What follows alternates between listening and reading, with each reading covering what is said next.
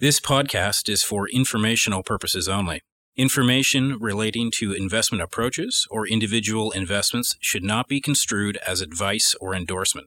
Listeners should seek professional advice for their situation.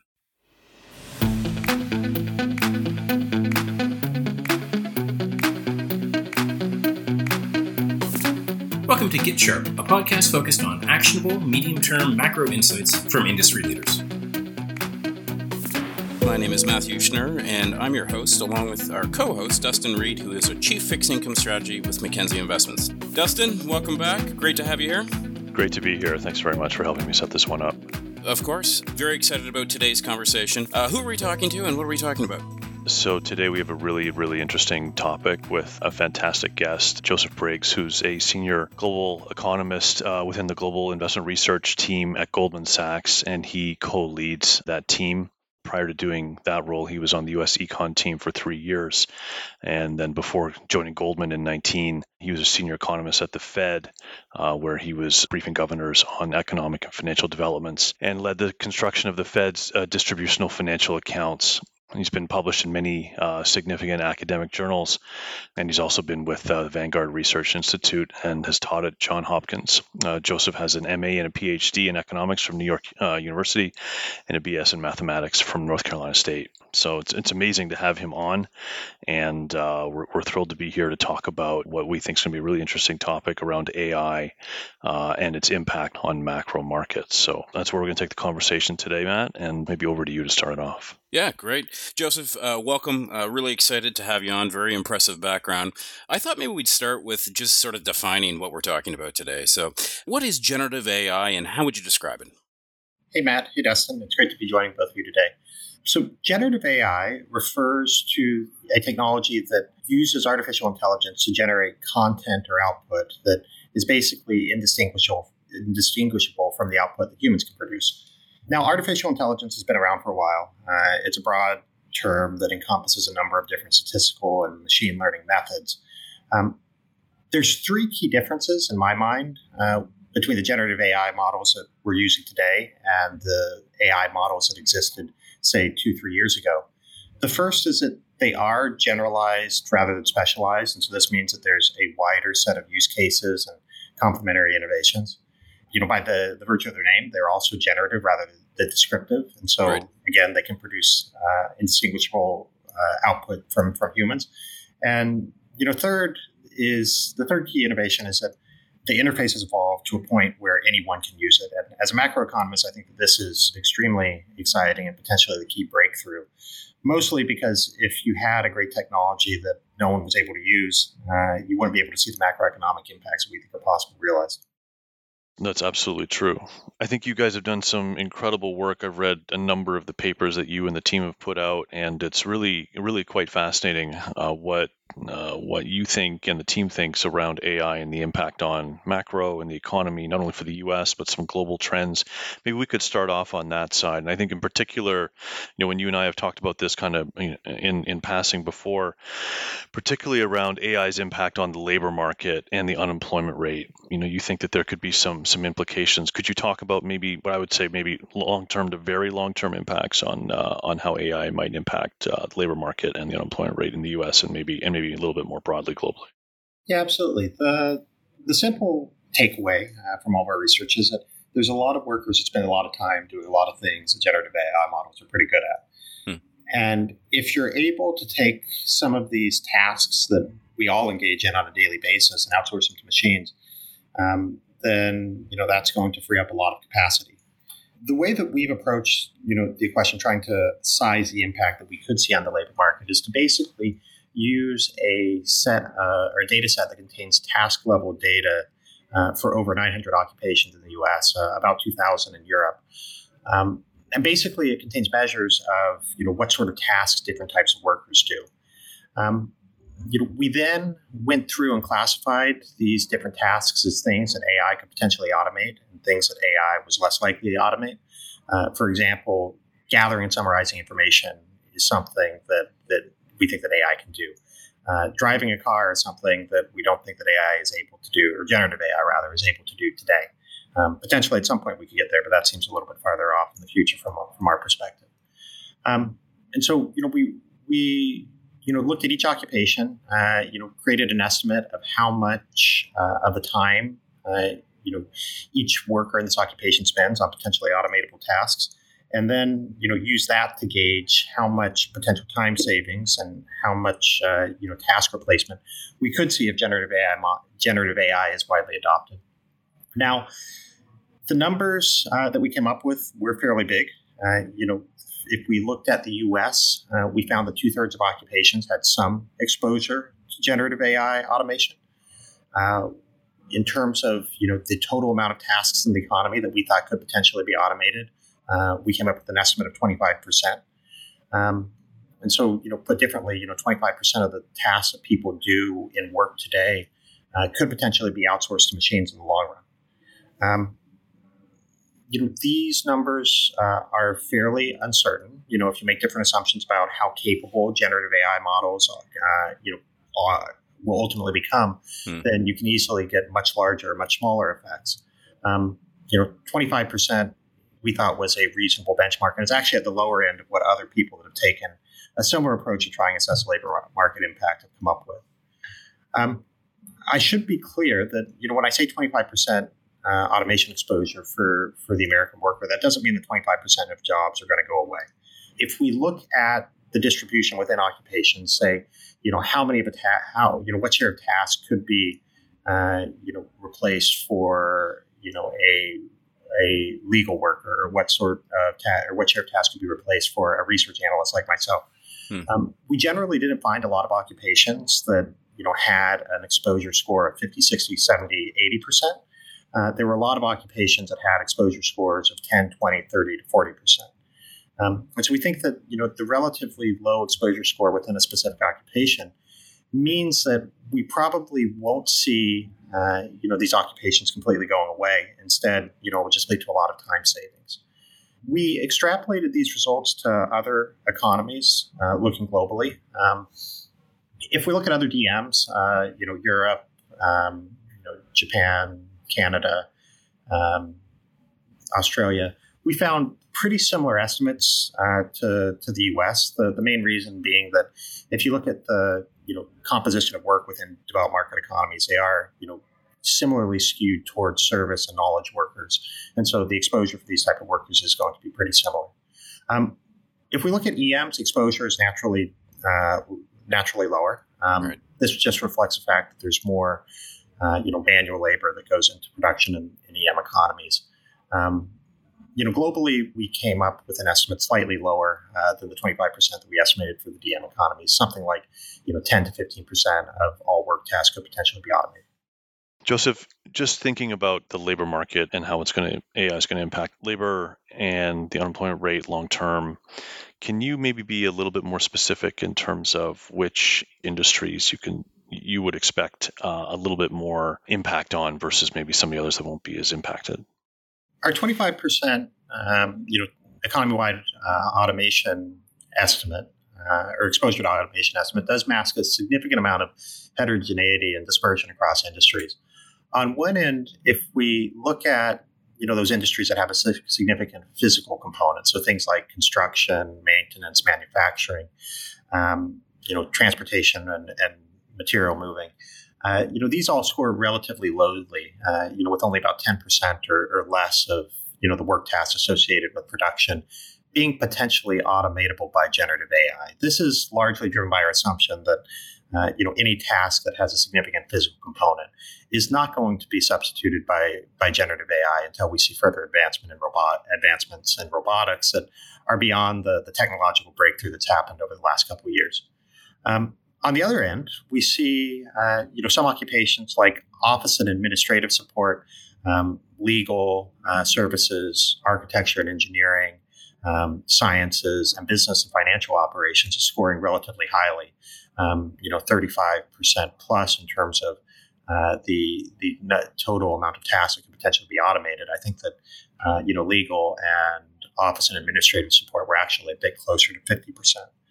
Um, and you know, so so there is you know more potential for automation in industries that employ a larger share of you know knowledge, uh, you know white collar workers, where uh, occupations are more focused on content generation because that's really what generative AI models are pretty good at.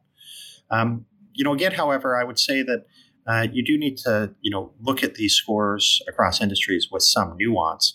Um, you know, the the legal ex- you know the legal industry, for example, I think that um, you know, lawyers are probably a little bit less exposed uh, to AI-driven automation um, than you know uh, some of the the support uh, workers that help them in document and case discovery.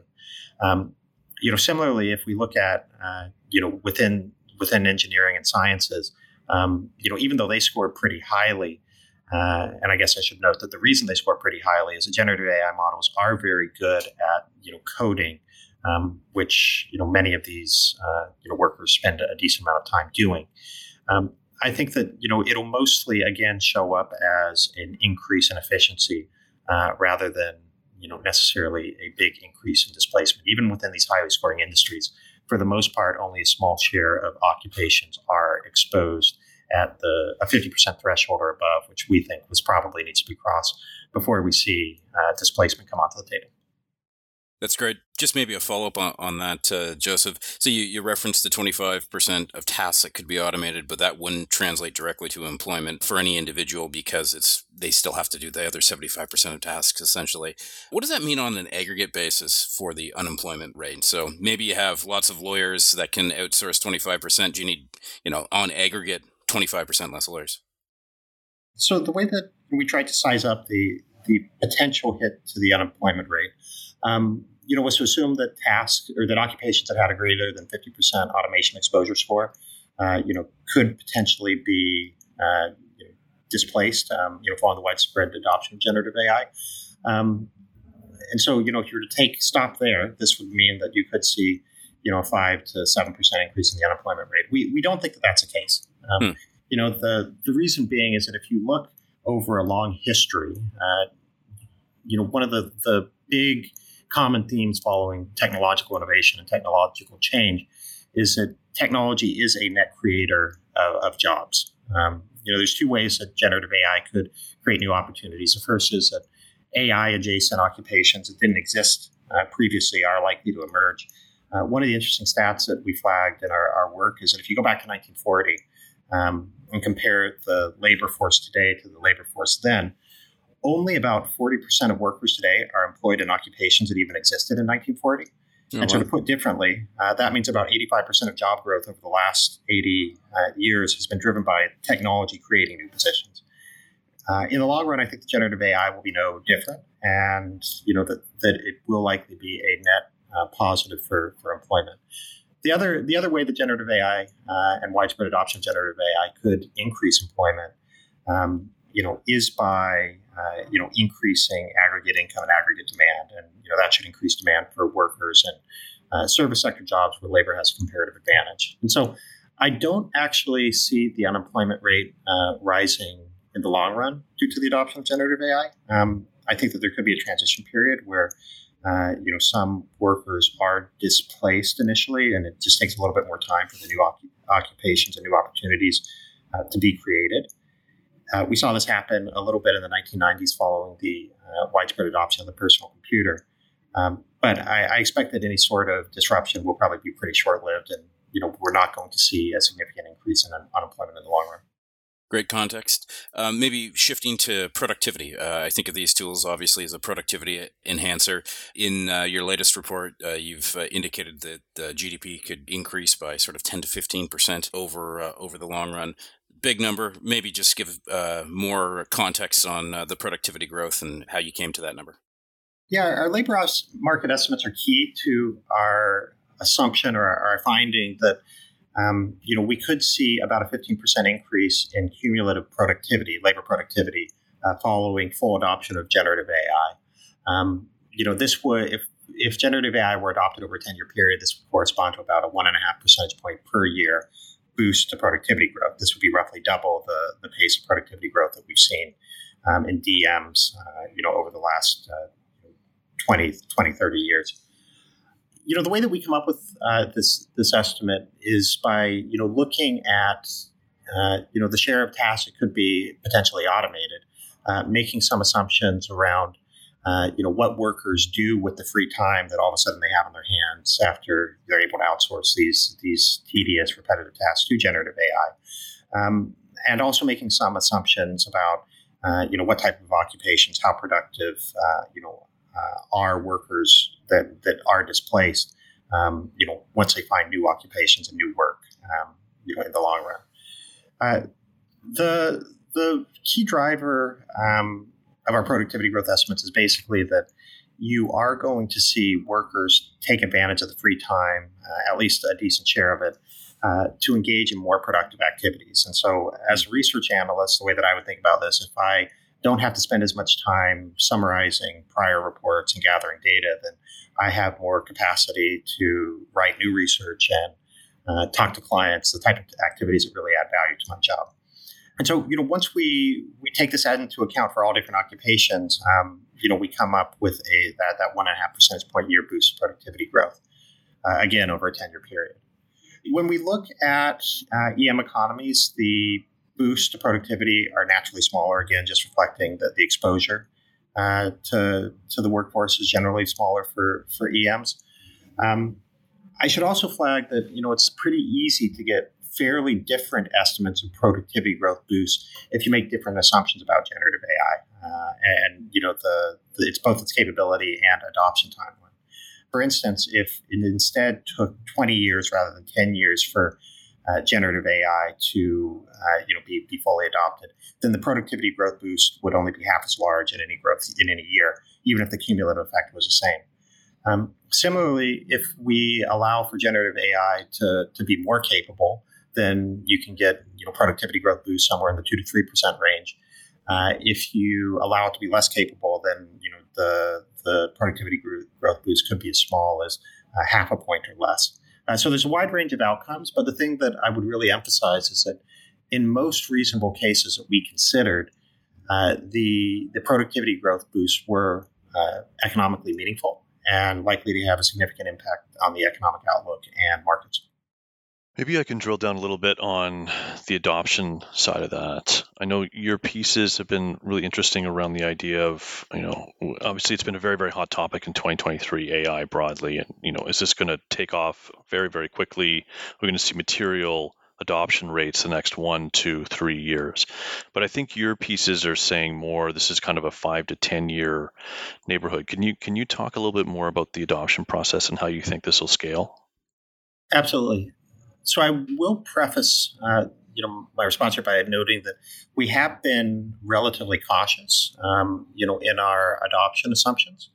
Uh, and in my conversations over the last, uh, you know, I guess six to nine months since we first started working uh, on generative AI, most clients and you know investors, corporates have taken a view that adoption could be a little bit more front loaded than than we expect. Hmm.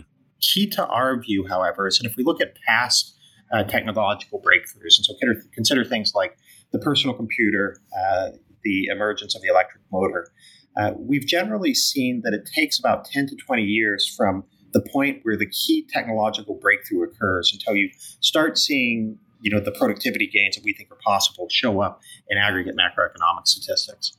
Um, you know, this usually aligns with roughly a point when about 50% of firms have adopted the technology. Uh, you know, I don't think that we're anywhere close to 50% of firms today uh, using generative AI. Uh, mm-hmm. Maybe we could get there fairly quickly, but uh, until we cross that that threshold, or, or at least have a meaningful uh, you know amount of companies using generative AI in the relative workflow, we're not going to see the impact on aggregate macro, macroeconomic statistics. Um, you know, our baseline assumption is that we don't really see, uh, you know, say a 10% adoption threshold being crossed uh, in the in the U.S. and other developed markets until 2027, 2028. Okay. I think that companies are going to be fairly cautious about trying to incorporate generative AI into their workflow due to concerns about uh, data privacy, um, potential compliance, and, and regulatory risk. Mm. And so, all of these frictions, I think, are just going to slow down the pace at which we see companies really start utilizing generative AI to its full capability. Um, Once companies have, you know, adopted generative AI, I think that it could take even a bit longer uh, for the, the productivity gains to be fully realized. And so, you know, in our um, you know recent growth update, where we took on generative AI uh, into our long run growth forecast, um, we actually had an even more backloaded uh, you know boost to, to, labor productivity and GDP. Um, you know, again, it just reflects the fact that I think that you know companies uh, you know will take more time to get this right rather than try to rush and, and do everything uh, right away. The last point that I would make is that if we look at uh, what company leaders and CEOs are telling us in business surveys, um, you know, there's actually a surprisingly low share that expect that they're going to see a significant impact on their workforce in the next one to three years. Huh. Something like 25% of uh, CEOs uh, report that that they are going to expect, uh, you know, workforce reduction or any sort of, uh, you know, meaningful impact on their workflow, um, you know, within a three-year horizon. However, if you take that out to, to three years and beyond, so say three to 10 years, um, you know, the vast majority, somewhere like 80% plus, report that they do expect that it's going to have a meaningful impact. Interesting. And so, you know, our view that it's a second half of the decade uh, through 2035, uh, you know, story is is you know very much in alignment with what we're hearing, uh, at least what's being reported in surveys by corporate leaders. So, given that, and this, maybe this comes from some of the survey data or other work that you've done, what do you expect the investment sort of capex implications to be, and how would that vary by sector or industry? When we look at past technological breakthroughs, again, uh, using the personal computer and the emergence of electricity as, as benchmarks, um, you know, we have seen that historically periods of technological driven rapid productivity growth have been led by significant investment cycles, um, with equipment and technology investment increasing up to 2% of GDP. We are starting from a very low base. Uh, you know, there wasn't the investment in generative AI um, you know, that we expect is going to unfold over the next couple of years, uh, you know, a couple of years ago. And so that it will probably take a, a while before the, or at least a couple years before AI related investment starts to have a major impact on GDP. I'd also emphasize that, you know, the, the amount of investment that we're going to, to see is going to depend heavily on how big generative AI models uh, ultimately get. Hmm. So the, the, the main source of investment that's going to be necessary to facilitate widespread adoption of generative AI is going to be in the data, uh, you know, infrastructure and semiconductors that are needed to both, you know, process queries but also train models. Um, there's two uh, exponential trends that are that are you know underlying uh, both models and costs right now. The first is that uh, models are growing uh, at an exponential pace, and the second is that the cost of computing power is falling at an exponential pace. Hmm. And so, you know, if you know, recently uh, the pace of model growth uh, has outpaced the the rate at which the cost of computing power is falling, and so we have seen you know the cost of training and using generative AI models uh, increase. Um, you know, if this continues, then and models continue to grow uh, extremely large, then you can easily come up with outcomes where generative AI models are prohibitively expensive to use and prohibitively expensive to query. Ultimately, we think that the constraint that limits a model size is going to be an economic one and not necessarily a technological one. Hmm. Um, at some point, the efficiency gains from having a bigger model are just not going to, you know, outweigh the, the costs of, of training and using it. Um, it's hard to know exactly when we get to that point, uh, but you know, in a stylized scenario that, that we considered, uh, we came up with an estimate that AI related investment could peak at around 2 to 2.5% of GDP sometime in the next year, 10 years um, before falling a bit as computing costs come down, uh, you know, say, say by 2040. Well, that's uh, that's a big number as a percent of GDP for sure. It obviously changes the uh, potentially changes the makeup of the national accounts data maybe on a long term basis, which is pretty interesting from maybe a more near term and more markets focused perspective. Um, the way things are progressing now over the next, say, one or two years, maybe three, but uh, kind of near term ish, what do you think are the more immediate market implications uh, in terms of AI impact from a macro perspective on various asset classes that we trade, you know, equities, fixed income, FX, commodities, other, and maybe even sub asset classes within within the broad, uh, larger asset choices. Our cross asset strategists, uh, my colleague Dominic Wilson and uh, Vickie Chang, have done some nice work uh, looking at the implications of generative AI and the productivity gains that we've uh, estimated are possible on different asset classes. The effects are, are somewhat nuanced. Um, you know, some of them are pretty straightforward. The big winner is likely to be equities. We've already seen a pretty big increase, uh, you know, in, in equity valuations uh, among the hyperscalers and companies that are facilitating the adoption of, of generative AI. Um, we haven't seen as much of an equity uh, valuation response for the companies that are going to benefit from generative AI yet. And so, you know, all the companies that are likely to experience a boost to earnings, uh, you know, following the, the widespread adoption. You know, that said, economic theory would tell us that equity valuation should increase an expectation of future earnings gains that the generative AI is going to make possible. Mm-hmm. Um, and and so you know the the impact on equities is pretty clear that it should be more front loaded and more positive than other asset classes. If we, you know, going down the list, if we look at, uh, you know, rates and FX, I'll start with FX. From our point of view, generative AI uh, and the GDP gains and productivity gains that we think it is, uh, it's going to facilitate um, is going to very much look like a DM growth shock. If mm-hmm. we look at the, you know, leaders in model development and uh, countries that are most likely to start using generative AI earlier. The U.S. is probably uh, the one that stands out. Um, and so, you know, if we do see a front-loaded boost to productivity and output uh, and investment in the U.S. relative to other countries, um, this should lead to an inflow of capital into the U.S., which should be dollar positive. Mm-hmm.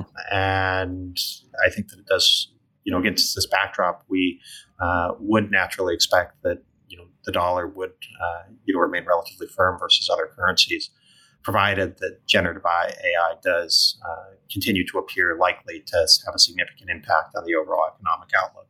Mm-hmm. Um, the impact on interest rates is somewhat more nuanced. Uh, the reason being that uh, you have to take into account the productivity gains versus a potential deflationary impact that, that generative AI could have. And so, you know, it's pretty clear that a boost to labor productivity should be positive for, for real rates. Um, however, if you do see at least some worker displacement, at least, uh, you know, some, you know, I guess freeing up of, of economic capacity, uh, then this should put downward pressure on wage growth and inflation. It's very hard to have a lot of confidence in how big you know any sort of disinflationary impulse could potentially be, but it uh, it should be you know considered and taken into account when thinking about the implications on on nominal rates. Um, the last asset class that I would flag is that you know generative AI could actually be uh, net positive for commodities. Hmm. The the reason being that if we do see generative AI lead to an increase in aggregate income, this is going to increase aggregate demand. And we don't think that commodities uh, and commodity production are going to benefit as much um, from efficiency gains that uh, generative AI is likely to unlock. And so the combination of you know a less meaningful supply impact, but a positive demand impact, uh, you know, should uh, lead to an appreciation in, in commodity prices over the long run. It's quite hard to you know size the magnitude of you know the impact that that you know generative AI will have on uh, different different asset classes, but directionally, uh, you know the, the quick summary is positive for equities, positive for for dollar, unclear for for rates, and positive commodities. Have you given some thought around? Um, and that's that's all very very I think it's I think it's extremely fascinating from a very long term perspective in terms of how different asset classes could perform.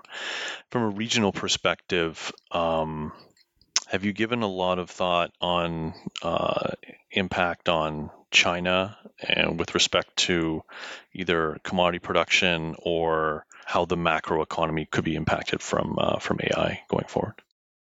There's two things to note about China. Um, the first is that if we analyze the impact of AI using the framework that we've mostly focused on, which is again, uh, you know, labor force exposure and the time savings that are possible to increase output and, and, and raise productivity.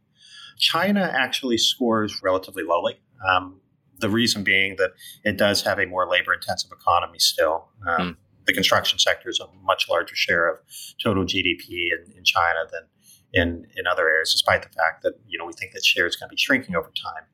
Um, and so the impact on you know China from a, a, labor productivity perspective is likely to be somewhat lower than than for DMs. The interesting you know uh, uh, difference with China, which is perhaps a little bit more similar to to the U.S., is that there is a uh, you know an initiative or you know uh, signs that investment in generative AI could be uh, fairly sizable. Um, and so you could see the same sort of investment cycle that we've laid out for the, the US playing out in China. Um, we haven't done much to try to, to size that, but it is worth bearing in mind and you know potentially creates a little bit of upside risk for our estimates for the, the GDP boost from, from China. That's great really interesting discussion. I just have a short one for you, uh, Joseph. Um, in your work on generative AI, what's the most interesting use, like specific example that you've seen that has excited you, or maybe it's frivolous? I don't know. What, whatever, wherever you want to take the answer. One thing that really stood out to me as cool is uh, our equity analysts uh, have written on the potential use of generative AI to uh, facilitate the development uh, of new drugs.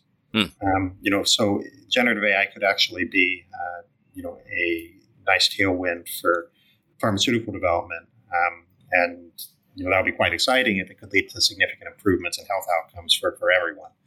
Um, the medical sector also, uh, well, I mean, it's tricky because there's a lot of uh, regulatory barriers here that could, um, of course, you know, restrict adoption. Uh, but you know, there has been a number of academic research studies that looked at, you know, what is the improvement in patient care and, and outcomes if doctors start using generative AI to improve their diagnostic capabilities. And the results there seem fairly fairly positive so far. And, so I think that that's a area that uh, you know seems quite cool. S- selfishly, uh, I'm looking forward to the day when you know generative AI can populate my emails for me and sure, um, we all are. so, save a lot of time and you know uh, allow me to get out of the office earlier. Yeah, absolutely. That's definitely one uh, bonus to the whole concept. Well, Joseph, I want to thank you very much for a, a really, really interesting discussion and your time and all the work that you and your team at Goldman have uh, have put into this topic of AI impact on macro. I think it's I think it's fascinating. I think everyone has an interest in this, whether it's kind of their own self or how the macro economy works is going to be affected, or from a markets perspective. I think there are a lot of really interesting takeaways here. I think um, you know it would be great to have to have you back on maybe at some point later next year to kind of get an update and see how things are progressing with your expectations or the, and the team's expectations and kind of keep you know reiterating the process. On behalf of Matt, I want to thank you very much for the time. It's really really great discussion. Appreciate it. Absolutely, Dustin. And thanks for having me on. It was great to speak with you and Matt today, and I look forward to, to joining you again. Thanks, Joseph. Really appreciate it. Dustin, I thought that was a great conversation with Joseph. I learned a lot. Um, one element that really stood out to me was this concept of the adoption cycle. And I like how he references these other large uh, transformational technologies and how they filter through society, be that the electricity uh, electrical grid, PCs, internet, those types of things. I'm curious on your thoughts on this. One of the elements that is true for things like electrification and PCs is there's a physical element to it. You have to have the PC shipped to you, you have to figure out how to use it, all that sort of stuff. With generative AI, it's a website. It's sort of available. The pipe's are already built. What do you think about the adoption cycle being extended, you know, beyond 10 years as uh, Joseph suggested? That's a really good point, Matt. Yeah, I mean, I think the view is generally from Joseph and the team at, at Goldman is that uh, you know the the big influx and focus that we've had, obviously, throughout this year, 2023, on AI was not necessarily going to be uh, full deep dive over the next one, two, three years. You know, CEOs would be a little bit concerned on you know compliance perspective, regulatory right. perspective, which I I tend to agree with. I think that that makes a lot of sense. And just anecdotally talking to people and you know friends in the industry, friends at different industries, just you know what are you thinking? What do you, you know what's your firm thinking? That seems to be the general the general takeaway and, and mood. So I think that's fair.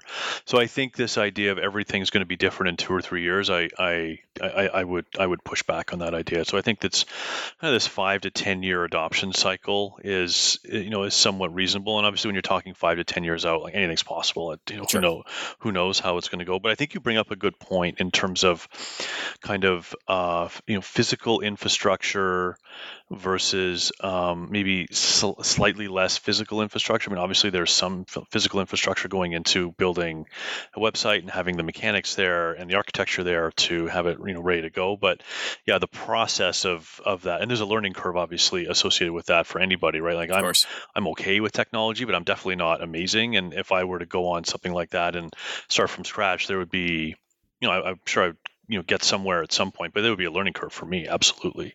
In terms of how to get the most efficiencies and improving that efficiency and the technology is moving at the same time in parallel and all those sorts of things. So i think i, think you make a good point in terms of kind of the, the physical changes and kind of getting a, a timestamp in terms of the adoption period versus uh, maybe this is slightly less physically uh, or architecturally intensive, and therefore maybe the adoption process can be somewhat slightly. And, I mean, I guess the the irony is that the technology kind of breeds on itself, which is really an AI right. thing anyway, right?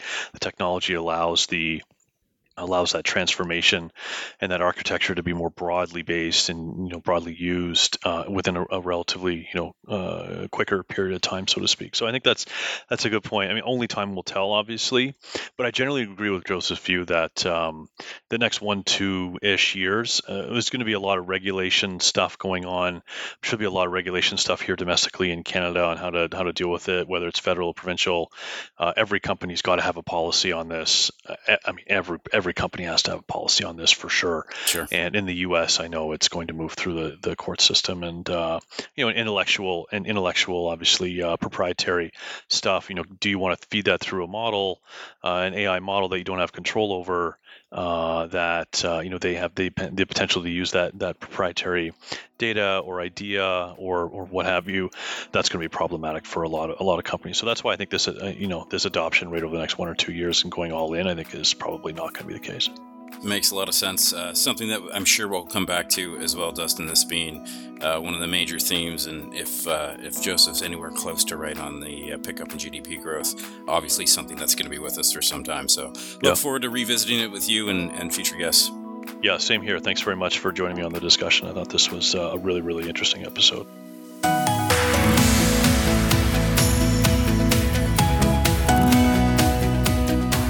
Content of this podcast, including facts, views, opinions, and recommendations, is not to be used or construed as investment advice and is not an offer or an invitation to buy or sell any security.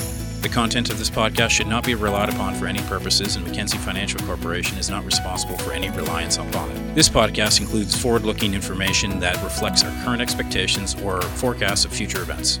Forward looking information is subject to risks, uncertainties, and assumptions that could cause actual results to differ materially from those expressed herein. Our views are subject to change based on market conditions. Commissions, trailing commissions, management fees, and expenses may be associated with mutual fund investments. Please read the fund facts and prospectus before investing. The indicated rates of returns are historical annual compounded total returns, including changes to unit values and reinvestment of all dividends or distributions, and does not take into account sales, redemptions, distribution, or optional charges or income taxes payable by any security holder that would have reduced returns.